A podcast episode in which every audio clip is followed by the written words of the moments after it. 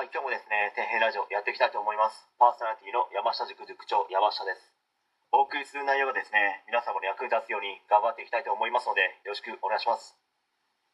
え今回はですね、子供の頃から勉強もしない人としても未熟な人間が、犬、猫などの命ある家族を飼ったらどうなるのかに関して、まちょっと語っていきたいと思うんですけど、ま最初にですね、結論から言えば、まあ飼われた命ある家族がかわいそうですよね。前何かの記事で読んだんですけどあるキャバ嬢の方がですね店で子犬を飼ったらしいんですよ、それで可愛い可愛いと言って大喜びで、まあ、その日は子犬を連れて帰ったらしいんですけど、まあそして約2ヶ月後ぐらいですかね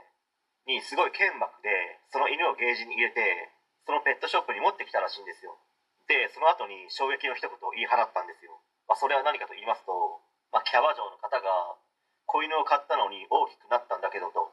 どうしてくれんの、まあ、当然キャバ嬢の方が全員こんな人ではないです。ごく一部の人だけだと思います、まあ、その後いろいろあって店の方がですねあの結局引き取るという形になったみたいですけど、まあ、その店の女性の店員さんはもうあまりにもショックだったらしくて、まあ、店を辞めてしまったらしいんですよね、まあ、子供の頃から勉強してきたのであれば犬猫などのかかりやすい病気なども事前に調べたり飼う前に毎月いくらぐらいですね病気などになっても困らないようにこう治療費を積み立てるということも考え、まあ、保険に入るかも検討したり、まあ、餌の方もですねある年齢を過ぎたら高齢用の餌に切り替えるとか、まあ、全員ではないでしょうけど勉強してきていない人たちよりもやっぱりですねこういったことなどをいろいろと考えると思うんですよね、まあ、当然どっちの飼い主の方に飼われた方がペットたちは幸せなのかと言われたら、ま、明白ですよね。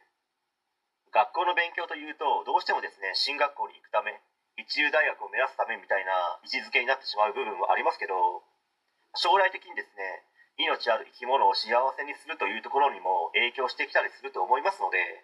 まあ、そういった意味でもですね、まあ、学校の勉強だけではなくて幅広くさまざまなことを学ぶということは、まあ、とても大事ですし、まあ、重要なことだということをですね多くの人に考えてもらいたいと思いますね。はい、え本日は以上になります。ご視聴ありがとうございました。できましたらチャンネル登録の方よろしくお願いします。